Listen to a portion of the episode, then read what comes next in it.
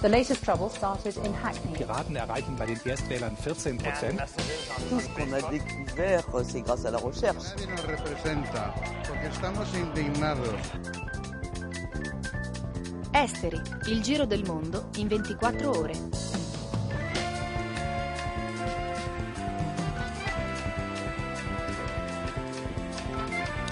Un saluto ai nostri ascoltatori e ascoltatrici di Radio Popolare e Popolare Network. Sommario della puntata. Effetto Taliban. Barack Obama blocca il ritiro dei soldati americani. Grecia, il responsabile della clinica che cura gratuitamente i poveri, rifiuta un premio dell'Europarlamento. Colpa dell'austerità se siamo in queste condizioni, dice ad Esteri. Portogallo, nonostante la vittoria alle elezioni, il centrodestra incapace di formare una maggioranza. Un governo delle sinistre non è più utopia. Aver vent'anni a Gerusalemme. Storie di giovani palestinesi fra posti di blocco e social network. World Music. Da Lisbona, l'ultimo album di Lura, L'erede di Cesaria Evora. Romanzo a fumetti Lazarus, la graphic novel di Greg Rucca. Sulla app ufficiale di Radio Popolare potete ascoltare esteri e scaricare i podcast.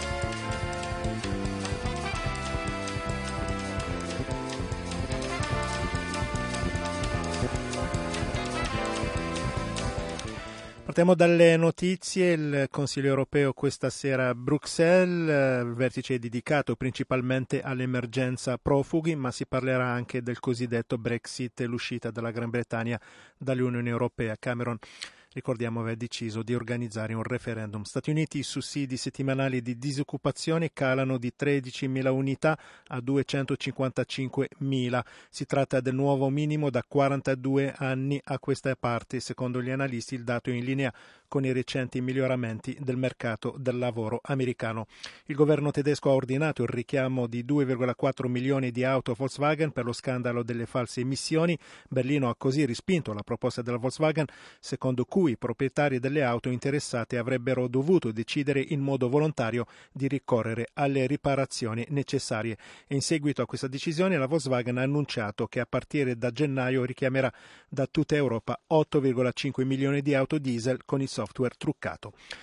Oscar Pistorius sarà rilasciato martedì dopo un anno di carcere e potrà godere di una libertà vigilata. Pistorius era stato condannato a cinque anni di carcere per l'omicidio della fidanzata Riva Steenkamp, uccisa il 14 febbraio 2013.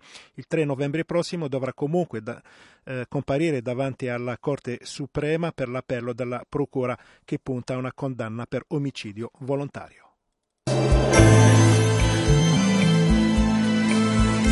Esteri, il giro del mondo in 24 ore.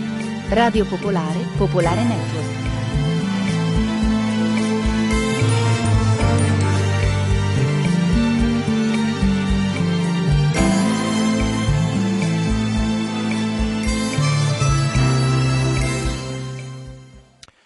La possiamo chiamare effetto Kunduz, ossia prima la, prima, eh, la brutta figura fatta dall'esercito afghano cacciato dalla città dai taliban e poi il bombardamento eh, dell'ospedale di Medici Senza Frontiere da parte degli aerei americani. Barack Obama ha preso atto e ha deciso di mantenere le truppe oltre la data prefissata. Ecco un passaggio del suo intervento. Prima di tutto ho deciso di eh, mantenere il numero di soldati che sono in Afghanistan in questo momento almeno per tutto il 2016. La loro missione non cambierà, continueranno infatti i nostri soldati a, a svolgere quei due eh, obiettivi specifici, che, ovvero la, l'addestramento delle forze afghane e eh, lo smantellamento della rete di Al-Qaeda. Però preferisco che i soldati rimangano lì piuttosto che andare via in grandi numeri in modo da poter continuare ad assistere le forze afghane afghane man mano che queste si rafforzano. E questo vale non solo per questa stagione di combattimenti, ma anche per la prossima. In secondo luogo, ho deciso che invece di uh, di ridurci ad una semplice presenza a livello di ambasciata nel 2016 a Kabul, manterremo 5.500 soldati in basi più piccole, tra cui uh, Jalalabadi ad est, Kandahar a sud. E ancora una volta anche per questi soldati la missione non cambierà, dovranno sostanzialmente addestrare i soldati afghani e eh, condurre operazioni contro il terrorismo, ma questo ci garantirà la presenza e la, la portata che necessaria per raggiungere gli obiettivi della missione. Chiaramente in questo, in, questo quadro gli afghani sono i partner chiave per affrontare le minacce del terrorismo e per evitare che ci siano nuovi attacchi contro il nostro Paese. Terzo, continueremo a collaborare con gli alleati e i nostri partner per rafforzare o per capire anche quale, quale sarà la, pres- la, presenza dei soldati provenienti da altri paesi dopo il 2016. Abbiamo sempre lavorato come una coalizione in Afghanistan e ci sono alcuni paesi che possono avere un ruolo fondamentale nel rafforzare eh, e far crescere ulteriormente le forze di sicurezza afghane e anche il rispetto dei diritti umani. Abbiamo anche discusso il sostegno americano a un processo di riconciliazione afghano. Adesso dovrebbe essere chiaro per i talebani e tutti quelli che si oppongono ai progressi fatti in Afghanistan che l'unico modo per eh, raggiungere i loro obiettivi è eh, collaborare con il governo afghano ed è per questo che i rifugi per i talebani e altri terroristi devono finire. La prossima settimana il primo ministro Sharif dal Pakistan verrà qui come nostro ospite e eh, farò a lui le stesse dichiarazioni che sto facendo a voi oggi. Bisogna mettere fine alla minaccia terroristica. Quindi avete sentito Barack Obama ha deciso di mantenere le truppe oltre la data prefissata. Comunque il presidente americano sa che l'opzione militare da sola eh, non risolverà eh, la questione, quindi ha mandato un messaggio ai talebani per il dialogo e soprattutto al Pakistan, sponsor dei talebani, di favorire questo dialogo.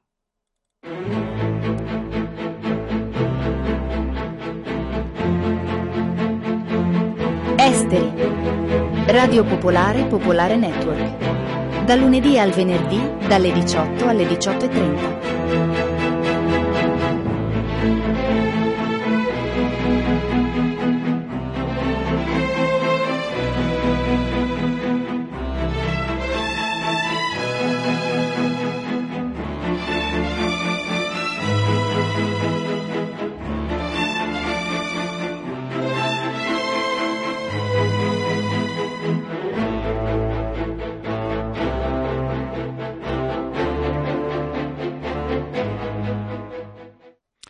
Nessuno si salva, sono tutti responsabili dei eh, piani lacrime e sangue che hanno messo in ginocchio la Grecia.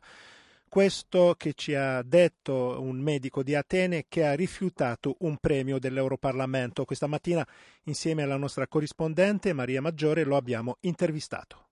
Sono qui col dottore George Dicas, che adesso tra- vi dico subito chi è, in Grecia ormai molto conosciuto, direi ormai anche in Europa. Lui è qui al Parlamento europeo a Bruxelles, ha ricevuto a nome della, per la sua associazione, si chiama l'ospedale sociale ellenico, ha ricevuto un premio abbastanza prestigioso dato dal Parlamento europeo ogni anno, che si chiama Citizen Prize, che premia delle associazioni che si sono distinte per il loro impegno nel sociale, nella sanità. Il dottore insieme ai suoi compagni hanno questo premio per eh, gli sforzi che hanno fatto in questi anni per aiutare ormai i 3 milioni di greci che non hanno più un'assistenza sanitaria e lui è andato al Parlamento europeo in settembre per ricevere questa medaglia e ha detto no grazie, non posso riceverla perché sarebbe il colmo, proprio voi che mi avete causato tutte queste sofferenze che avete causato ai greci, mi date questo premio.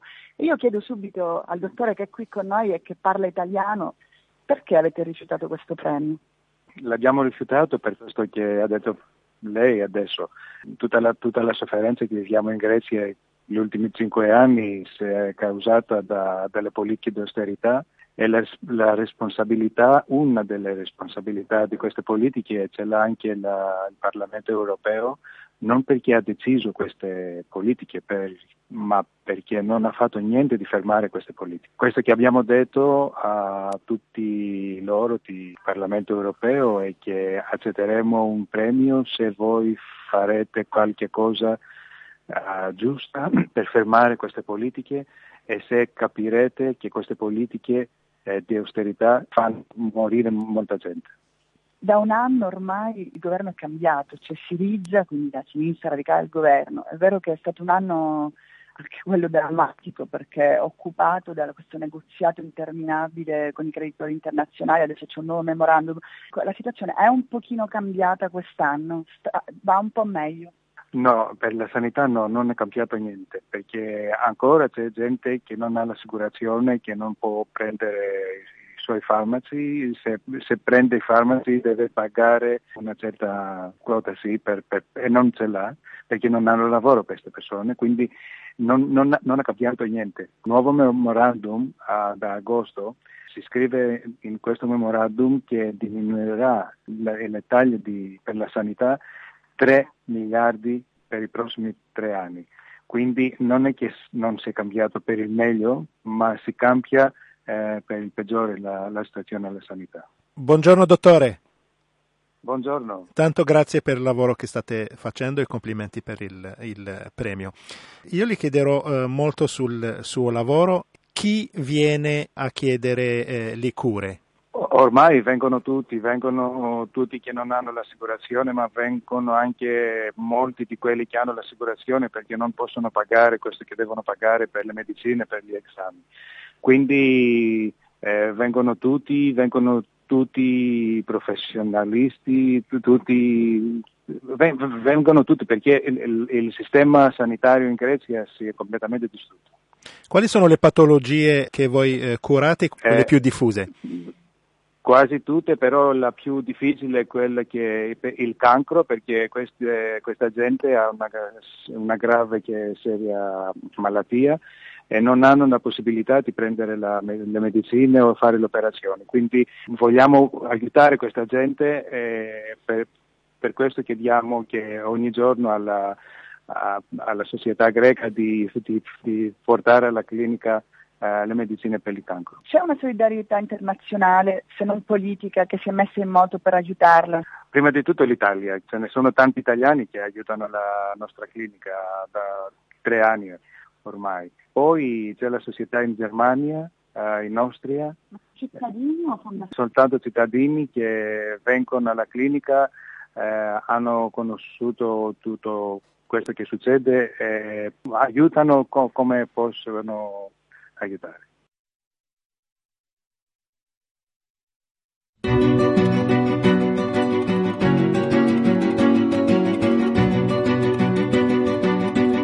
State ascoltando Esteri, Radio Popolare, Popolare Network.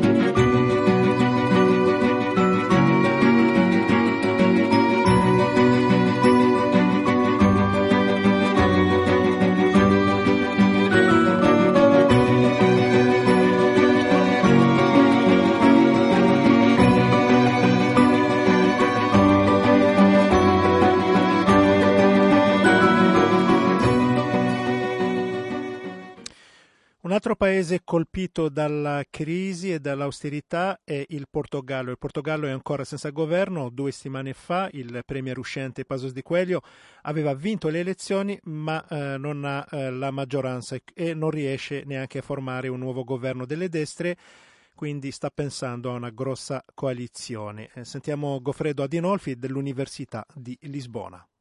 Beh, il quadro è assolutamente fluido. Ieri sono, c'è stata una rottura delle trattative tra mh, la Coligassau, cioè l'alleanza di destra, e il Partito Socialista.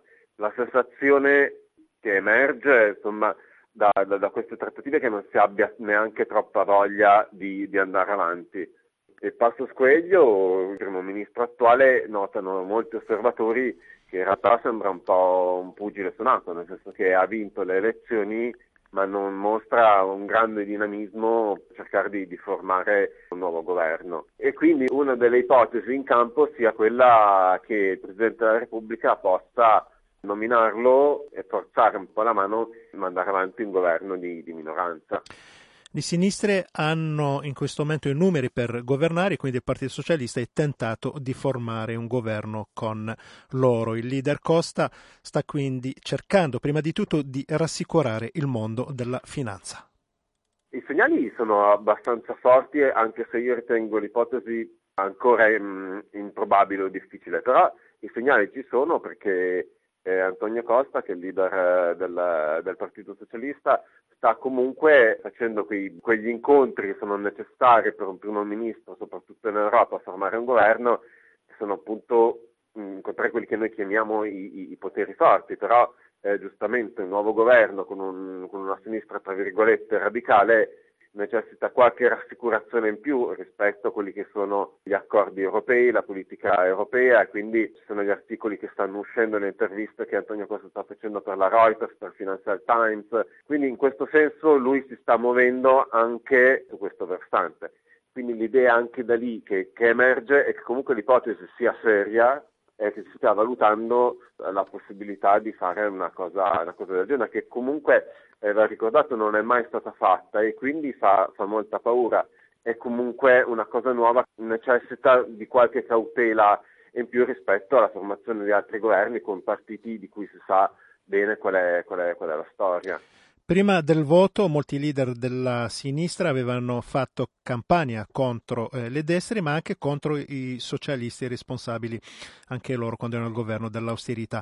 Adesso sono più possibilisti. Sentiamo ancora Goffredo Adinolfi. Il blocco di schierda e il Partito Comunista sono, sono, favorevoli e tra l'altro hanno mostrato una, una grandissima apertura perché hanno rinunciato a grande parte di quello che erano gli elementi caratterizzanti del loro programma, quindi contro l'Europa dei trattati di austerità, eh, hanno lasciato stare per il momento l'idea della rinegoziazione del debito, il Partito Comunista ha lasciato perdere l'idea di, dell'uscita dall'euro perché il loro primo obiettivo è quello di rilanciare eh, una politica dei, dei, salari, dell'occupazione, insomma di rilanciare lo Stato sociale. È come se si rendessero conto che effettivamente il programma della destra è talmente spinto contro lo Stato sociale che occorre fare qualcosa per emarginare questa, questa ondata.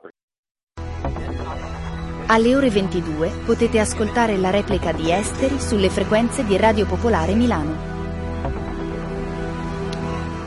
La nuova rivolta palestinese non riguarda soltanto Cisgiordania o Gaza, per la prima volta i protagonisti sono gli abitanti di Gerusalemme che di solito eh, stanno bene, non hanno gli stessi problemi dei eh, palestinesi, ad esempio di Gaza. E per capire da dove arriva la loro rabbia, eh, vi proponiamo un brano del programma Maramao che la settimana scorsa ha ospitato una delegazione di giovani palestinesi di Gerusalemme che erano ospiti dell'Arci. L'intervista è di Alessandro Diegoli ed Isma Pestalozza.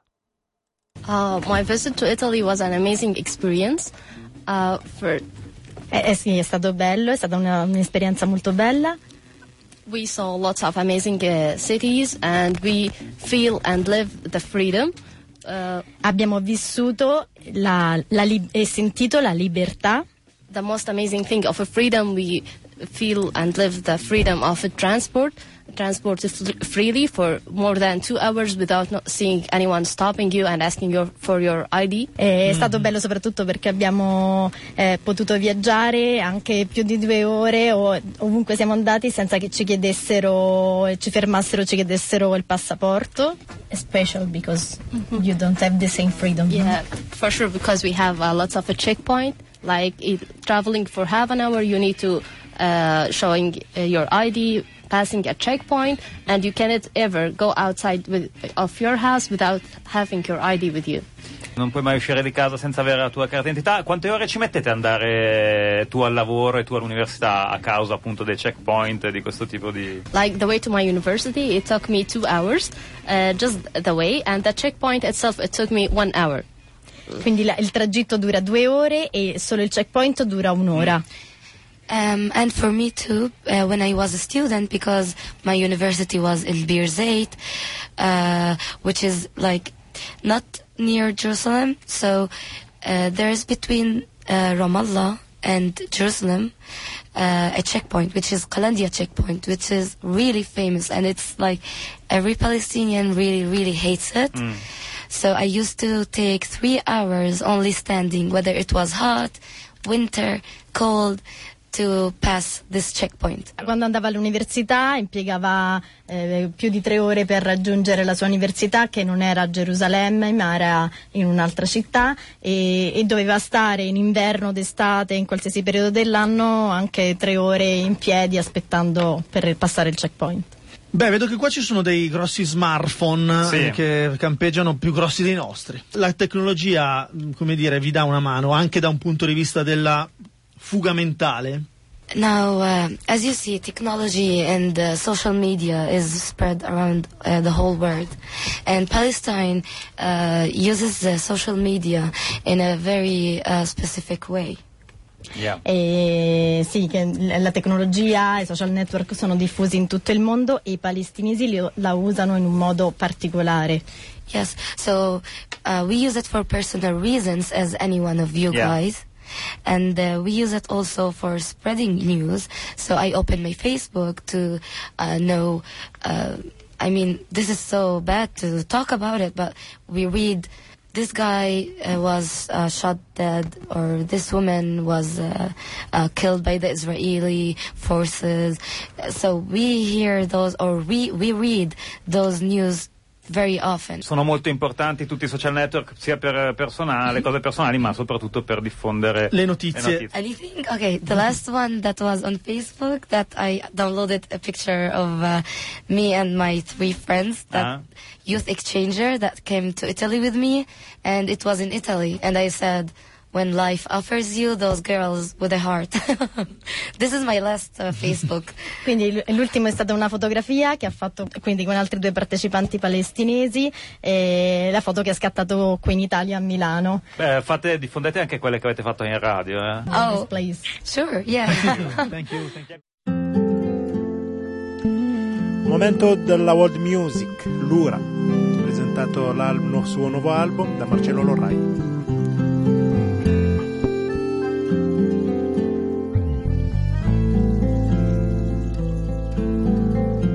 Bupari macho, pari cordão Bupari fêmea, pari labada Bocchi pari macho, bassi Uno dei suoi album si intitola Bem di Fora, cioè in creolo capoverdiano Vengo da lontano. Lura è sì nata e ha vissuto per lo più a Lisbona, ma è sempre rimasta legata alle origini che le vengono dalla sua famiglia. Tanto che dopo alcuni fortunati album e nel 2010 un best-of, ha sentito il bisogno di prendersi una pausa e di riannodare più direttamente il rapporto con le sue radici, a Praia, la capitale dell'arcipelago sull'isola di Santiago, isola che viene evocata nel brano conclusivo del suo nuovo album, che ha realizzato corroborata appunto dal contatto stretto con la musica e la vita del Capoverde. Titolo, tutto un programma, Eranza, in portoghese eredità, titolo che l'album prende da un magnifico brano, molto sentito e anche severo, con una forza di espressione da musica popolare arcaica, in cui Lura è affiancata da un maestro delle percussioni brasiliane come Nana Vasconcelos. Eranza, si noti, è firmato da Mario Lucio, che, autore tra l'altro di diversi altri brani del disco e anche apprezzato cantante, è da alcuni anni il ministro della cultura del Capoverde. Se un brano come Eranza è piuttosto severo, non è affatto questa però la cifra dominante dell'album. Il ritorno alla terra di origine non si traduce infatti in una scelta tradizionalista, ma conforta anzi l'orientamento su cui Lura, assistita dalla Lusafrica di José da Silva, il produttore che ha fatto le fortune di Cesaria Evora in generale della musica capoverdiana, ha impostato la sua carriera, e cioè quello di proporsi come esponente di una nuova generazione che con risultati apprezzabili si sforza di smarcarsi dalle convenzioni più ovvie della musica dell'arcipelago e di navigare in mare aperto, magari toccando approdi portoghesi, spagnoli e brasiliani, e di emanciparsi in particolare da un modello grandissimo, ma che sarebbe anacronistico ricalcare, come quello appunto di Cesaria. E anche in questo Erance è lodevole la capacità di diversificare i registri e Lura riesce ad essere credibile sia nei brani più intensi e lirici che in quelli più briosi, che valorizzano il lato più aperto e solare della sua vocalità. Nell'album c'è una bella dose di ballabilità.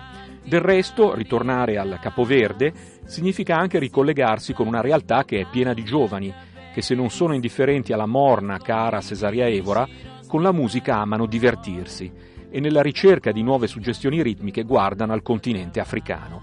Già, perché quella eranza non è solo l'eredità della cultura del capoverde a cui l'Ura si sente legata, ma è anche il rapporto del capoverde con l'Africa, di cui, in un brano intitolato all'isola senegalese di Gorée, simbolo del crimine e della tratta degli schiavi, su un vivace ritmo di matrice congolese l'Ura canta le etnie Mandinga, Bantu, Soninché, Wolof, Yoruba. E come ogni giovedì eh, chiudiamo con la rubrica romanzo a fumetti e prima di sentire Maurizio Principato a tutti un caro saluto da Sciauchi. Come sarà il mondo del futuro? Chi avrà il potere? Che cosa ne sarà di quelli che noi oggi vediamo e concepiamo come stati e confini? Provano a immaginarlo per noi lo sceneggiatore Greg Ryuka e il disegnatore Michael Lark, autori del graphic novel Lazarus, appena pubblicato in Italia nel volume Lazarus Famiglia da Panini Comics. Il loro futuro è un futuro spaventoso, ma allo stesso tempo vicino al nostro presente. È un futuro dove le multinazionali ci sono, sono potenti e hanno un potere che è direttamente gestito dalle famiglie. Non più governi, ma aree di competenza a conduzione familiare. Le due famiglie più potenti, nel futuro immaginato da Raka e Lark, si chiamano Carlyle e Murray, e si fronteggiano, combattono l'una contro l'altra per poter difendere o per poter estendere il loro potere. In questa loro battaglia sono supportati, aiutati e anche difesi dai Lazarus, degli esseri viventi invincibili e immortali, trasformati geneticamente al fine di poter essere sempre e comunque sul campo di battaglia. Forever Carlyle e Joachim Murray sono i due Lazarus che si confrontano, protagonisti di questa storia. Protagonisti e in un certo senso anche coscienze morali, hanno molta più correttezza loro rispetto a chi li manovra, a chi li manda sui campi di battaglia, a chi li costringe a difendere dei confini inesistenti, ma via via sempre più pericolosi e popolati da persone inermi, la fascia più bassa e ovviamente meno difendibile di tutta la popolazione. È un fumetto d'avventura, è un fumetto di fantascienza, è anche uno sguardo sul futuro che ci fa ragionare sul presente. Che cos'è il potere e come viene gestito? Qual è il fine del potere e perché in certi casi diventa semplicemente ed esclusivamente una risultante negativa della brama di chi il potere ce l'ha e non vuole mollarlo. Lazarus è pubblicato in, Italia da Panini Comics, è un volume rilegato, il primo episodio si intitola Famiglia, costa 14 euro e sicuramente sarà di interesse sia per chi ama i graphic novel realizzati con maestria, tanto per la sceneggiatura quanto per il disegno iperrealista e molto vicino come stile e sensibilità a film come Interceptor, sia anche chi ama leggere delle storie in cui non tutto viene dato per scontato e gli intrighi familiari vengono inseriti per alimentare da una parte il senso di avventura e dall'altra l'attesa del lettore al fine di tenere sempre desta l'attenzione e viva la curiosità.